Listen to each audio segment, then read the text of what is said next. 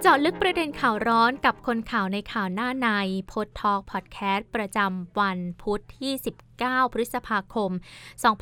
2564 ค่ะ ดิฉันแอนพจนาธนธนากุลค่ะ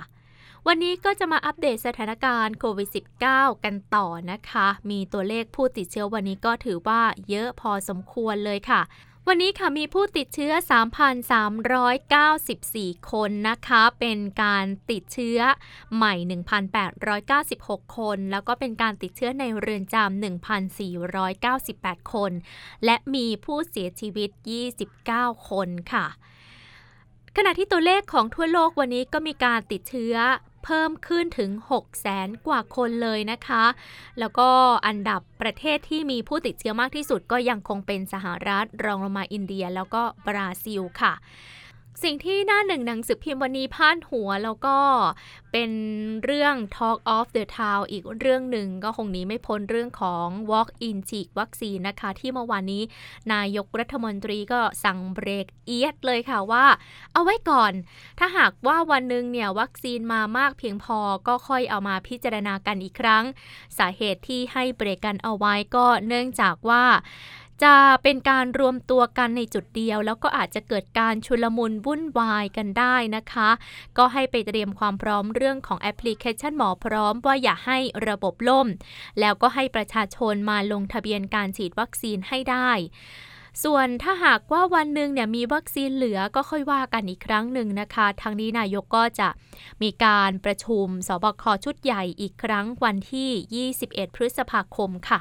แต่อย่างหน้าหนังสือพิมพ์ของกรุงเทพธุรกิจวันนี้ก็ใช้คำว่านายกหักอนุทินกลางคอรมอล้มแผนวอกอินฉีดวัคซีนนะคะ ขณะที่ก็มีดาราหลายหลายท่านเนี่ยก็ได้ไปฉีดวัคซีนโควิด -19 กันแล้วนะคะ อย่างที่เราเห็นกันแล้วก็มีกระแสดราม่าอย่างคุณชมพู่อารยา ที่ไปฉีดวัคซีนโควิด -19 ของซิโนแวคนะคะ แล้วก็มีดาราอีกหลายท่านอย่างวันนี้เนี่ยพี่ชอดนะคะก็ไปฉีดวัคซีนแล้ว ก็เป็นอีกภาพหนึ่งนะคะที่ออกมาเพื่อที่จะสร้างความมั่นใจให้กับพี่น้องประชาชนนะคะ แต่ก็มีดราม่าตั้งข้อสังเกตกันว่าเอ๊ะ ไปจีดกันได้ยังไง เป็นพื้นที่เสี่ยงหรอ หรือว่าได้อภิสิทธิ์อะไรหรือเปล่า อย่างถ้าหากว่าเป็นคุณชมพู่เนี่ยอยู่ในพื้นที่เสี่ยงเขาก็เลยได้ฉีดวัคซีนนะคะ อย่างในพื้นที่เสี่ยงหลายพื้นที่อย่างบางคนเนี่ยอยู่ในชุมชนคลองเตย หรือว่าอยู่ในเขตที่มีการระบาดมากๆอะนะคะ อย่างแถวบ้านดิฉันเอง บางขุนเทียนจอมทอง บางบอนอะไรเงี้ยนะคะ ตามตลาดต่างๆ ก็มีเจ้าหน้าที่เข้ามาฉีดวัคซีนแล้ว แต่อาจจะไม่ได้มีมาก เพราะว่าโคต้าก็มีไม่เยอะนะคะ ก็ต้องจำกัดอยู่แต่ก็ดูกันต่อไปค่ะ ถ้าวัคซีนมามาก ๆ แล้วเนี่ยจะเป็นยังไงจะทั่วถึงขนาดไหน การระบบบริหารจัดการจะง่ายต่อประชาชนหรือไม่ หลายคนก็มองต้นแบบไปอย่างสหรัฐอยากจะให้ง่ายแบบนั้นนะคะ มีหลายยี่ห้อให้เลือก แล้วก็สามารถเดินเข้าไป ให้แค่บัตรประชาชน คนต่างชาติก็ให้แค่พาสปอร์ตไป ทุกคนมีสิทธิ์ที่จะได้รับวัคซีน ถ้าวันหนึ่งเรามีมากขนาดนั้นก็หวังนะคะว่าจะง่ายแบบนั้นเหมือนกันค่ะ มาดูข่าวหน้าในหนังสือพิมพ์กันหน่อยค่ะ วันนี้หยิบยกมาสองคอลัมน์ด้วยกันนะคะ คอลัมน์ข่าวบนคนคนบนข่าวจากผู้จัดการรายวัน 360 องศาค่ะ ดราม่าชมพู่อารยารีวิวฉีดวัคซีนซิโนแวคช็อต ติ่ง 3 นิ้ว ไม่พลาด ขอมีซีน จัดทัวร์แซะดารามีวาระซ่อนเร้น รับ PR รัฐบาลลุง กลายเป็นไวรัลบนโลกโซเชียล จนชมพู่อารยาติดอันดับหนึ่งในทวิตเตอร์ หลังจากดาราสาวชื่อดังชมพู่อารยาเอฮาเกตรีวิวแบบจะเต็ม เข้ารับการฉีดวัคซีนซิโนแวค ที่ดราม่าบังเกิด แน่นอนว่าส่วนหนึ่งเป็นเพราะดาราสาวได้เลือกวัคซีนจีนที่มีกระแสดราม่ามาก่อนนี้ ถึงประสิทธิภาพและผลข้างเคียง ที่ถกเถียงบิดเบือนจนฝ่ายตรงข้ามจับมาด้อยค่าวัคซีนของรัฐบาลที่นำมาให้ประชาชน บ้างก็จับผิดทางชนชั้น ระดับดาราดังแถมมีฐานะอย่างชมพู่ทำไมไม่เลือกยี่ห้อไฟเซอร์หรือโมเดอร์นามารีวิวซิโนแวคต้องมีวาระซ่อนเร้นอะไรหรือไม่ ซึ่งชมพู่ได้ออกมายืนยันว่าได้ศึกษามาเป็นอย่างดี และมีเหตุผลเพียงพอ โดยอยากฉีดให้เร็วที่สุดจึงไม่ลังเลที่จะรอ เพราะมีห่วงอีกเยอะงานนี้ความเห็นส่วนมากที่เข้ามาด่าทอและแซะชมพู่ก็ไม่ใช่ใครที่ไหน เป็นฝ่ายถือหางสามนิ้ว หรือฝ่ายประชาธิปไตยตามฟอร์ม โดยเชื่อหมดใจว่าชมพู่รับจ็อบ PR ให้รัฐบาลแง้มๆให้มาเรียกความเชื่อมั่นต่อวัคซีนจีน เห็นชัดๆ จากทวิตเตอร์ No Salim Shopping List ของผู้สนับสนุนกลุ่มเยาวชนปลดแอก กลุ่มราษฎรคณะก้าวหน้าพรรคก้าวไกล และนายธนาธรจึงรุ่งเรืองกิจ ที่ไม่เปิดเผยตัวตน ถึงกับทำอินโฟกราฟิก รวมชื่อดาราที่ส่งเสริม หรือสนับสนุนให้ฉีดวัคซีนซิโนแวคโดยไม่ชี้แจงถึงผลข้างเคียงและประสิทธิภาพ ครั้งที่1 ชมพู่อารยา ขณะที่ช่อ พรรณิการ์ วานิชกรรมการบริหารคณะก้าวหน้า ได้ทวิตข้อความกรณีชมพู่ว่า ในวาระที่ทุกคนกำลังวิพากษ์วิจารณ์กรณีแฮชแท็กชมพู่อารยาและแฮชแท็กวัคซีนโควิด อยากเชิญชวนไปดูคลิปนี้ค่ะ ว่าด้วยดาราและการแสดงออกทางการเมืองและคำถามสำคัญ รัฐบาลหรือประชาชน มาถึงตรงนี้วัคซีนเป็นเรื่องของปัญญา ผู้มีสติจะคิดได้เองว่า ตัวเองสมควรจะฉีดหรือไม่อย่างไร ข้อมูลประสิทธิภาพและผลข้างเคียงก็มีให้ศึกษาพิจารณากันไม่ยาก นอกเสียจากการศึกษาไม่ช่วยอะไร ก็มีเพียงกลุ่มนี้ที่นิยมด่าทอใครที่เห็นต่างไว้ก่อน ในขณะที่โมนัทถามหัฒนา นักเคลื่อนไหวเพื่อสิทธิมนุษยชนได้ทวิตข้อความถึงกรณีดังกล่าวว่า การที่ดาราเขาศึกษาข้อมูลอัปเดต ไม่ใช่ความลับอะไรสำหรับคนที่เข้าถึงข้อมูลได้ แล้วตัดสินใจฉีดวัคซีน พร้อมอธิบายเหตุผลการให้น้ำหนักปัจจัยต่างๆ ในการเลือกวัคซีนของตัวเอง แต่กลับถูกแปะป้ายว่าทำเพื่อเอาใจรัฐบาล หรือถึงขั้นรับงานมามันดูสิ้นคิดนะคะ เรื่องนี้นอกจากสิ้นคิดใจคับแคบก็ต้องบอกว่า พฤติกรรมมือไม่พายเอาเท้าระน้ำงานถนัดของฝ่ายประชาธิปไตย วักอินฉีดวัคซีนประชาชนพร้อมหมอพร้อม แต่ลุงตู่ไม่พร้อม ประกาศโละแล้วเอวัง เมื่อสัปดาห์ก่อนแอปหมอพร้อมที่เปิดให้ผู้มีอายุตั้งแต่ 60 ปีขึ้นไป และผู้ป่วย 7 กลุ่มโรคเรื้อรัง ลงทะเบียนจองฉีดวัคซีน ตั้งเป้าไว้ 16 ล้านคน แต่มีผู้มาลงทะเบียนไม่ถึง 2 ล้านคน ส่วนหนึ่งนั้นอาจจะเป็นเพราะผู้สูงอายุไม่มีสมาร์ทโฟน ไม่สะดวกไม่เข้าใจถึงวิธีการลงทะเบียน แต่ส่วนใหญ่แล้วผู้สูงอายุเหล่านั้นยังลังเลไม่มั่นใจกลัววัคซีน เพราะไม่ว่าจะเป็นสื่อหลักสื่อโซเชียลฝ่ายตรงข้ามรัฐบาล ต่างออกมาพูดถึงเรื่องผลข้างเคียงหลังการฉีดวัคซีน ทำให้ลุงตู่พลเอกประยุจันทร์โอชานายกรัฐมนตรีต้องประกาศนโยบายวัคซีนแห่งชาติ กระตุ้นให้ประชาชนพร้อมใจกันมาฉีดวัคซีน เพื่อสร้างภูมิคุ้มกันหมู่ ซึ่งเป็นทางรอดของประเทศ แต่จะยับยั้งการระบาดของโควิด -19 ได้ บุคลากรทางการแพทย์อย่างคณะบดีคณะแพทยศาสตร์ศิริราชพยาบาล คณะบดีคณะแพทยศาสตร์จุฬาลงกรณ์และคณะบดีคณะแพทยศาสตร์รามาธิบดี ต้องพร้อมใจกันออกมาชูป้าย ฉีดวัคซีนหยุดเชื้อเพื่อชาติ เพื่อสร้างความมั่นใจในการฉีดวัคซีน ความลังเลของสังคมจึงเริ่มคลายลงและเริ่มตัดสินใจว่าต้องฉีดวัคซีน ภาคเอกชนก็ขานรับโดยสภาหอการค้าไทย ร่วมกับโรงพยาบาลทั้งของรัฐและเอกชน และกทมที่จัดสถานที่ฉีดวัคซีนนอกโรงพยาบาล เบื้องต้นแพลนไว้ 14 จุดทั่วกรุงเทพโดยลุงตู่ได้ไปตรวจเยี่ยมสถานที่ฉีดวัคซีนดังกล่าวที่บริเวณชั้น 3 สกายฮอลล์ศูนย์การค้าเซ็นทรัลลาดพร้าว เป็นประเดิมเมื่อ 12 พฤษภาคมที่ผ่านมา และในวันเดียวกันนั้น คณะกรรมการวัคซีนแห่งชาติ ก็ได้มีการประชุมกันเพื่อกำหนดแนวทางในการปูพรมฉีดวัคซีนให้ได้มากที่สุด และเร็วที่สุดเพื่อสนองนโยบายรัฐบาล จึงมีคำว่า walk-in ขึ้นมาคือการจัดระบบให้ประชาชน เดินทางมาฉีดวัคซีนได้เลย โดยไม่ต้องลงทะเบียนล่วงหน้า คณะกรรมการวัคซีนแห่งชาติมีแผนให้สำนักงานสาธารณสุขจังหวัด เริ่มดำเนินการตั้งแต่มิถุนายน หรือทันทีที่พร้อม โดยจัดเป็น 3 กลุ่มบริการ คือกลุ่มนัดหมายผ่านไลน์แอปพลิเคชันหมอพร้อม 30%กลุ่มนัดหมายจากโรงพยาบาล หรืออสมในกลุ่มเป้าหมายเฉพาะร้อยละ 50 และกลุ่ม Walk-in ร้อยละ 20 วันรุ่งขึ้นเรื่อง Walk-in จึงมีการพูดกันมาก ประชาชนส่วนใหญ่ตอบรับ เพราะเห็นว่าสะดวกสบายสามารถไปฉีดได้ที่จุดบริการใกล้บ้าน ไปเมื่อไหร่ก็ได้ฉีดยิ่งเร็วยิ่งดีขณะเดียวกันอีกกระแสก็เห็นว่าอาจสร้างความวุ่นวาย เพราะคนจะแห่ไป Walk-in ทำให้เกิดปัญหาแออัดไม่รักษาระยะห่าง หรือคนที่ Walk-in อาจได้ฉีดคนที่ลงทะเบียนไว้ที่แอปหมอพร้อมจนสร้างความไม่พอใจได้ ความวุ่นวายที่เกิดขึ้นก็ถูกฝ่ายค้านหยิบยกมาเป็นประเด็นโจมตีรัฐบาลอีก เรื่องนี้หมอหนูอนุทินชาญวรกูลรองนายกรัฐมนตรีและรัฐมนตรีสาธารณสุข ออกมาชี้แจง เรื่อง Walk-in ไม่ใช่ทำได้เลยตอนนี้ แต่จะเริ่มมิถุนายน โดยยึดหลักว่าต้องดูที่หน้างานด้วย ต้องฉีดให้ผู้จองคิวในแต่ละวันก่อน ถ้าคนที่จองคิวไม่มาหรือได้รับการฉีดวัคซีนจากช่องทางอื่นแล้ว ก็จะนำวัคซีนที่เหลือนั้นมาฉีดให้ถ้า Walk-in แล้วไม่มีวัคซีนว่างในวันนั้นก็สามารถนัดมาในวันหลังได้ พร้อมย้ำว่าผู้ที่ลงทะเบียนไว้ต้องได้รับสิทธิ์ก่อน ดังนั้นขอให้ประชาชนลงทะเบียนตามระบบ ส่วน Walk-in เป็นช่องทางเสริมเท่านั้น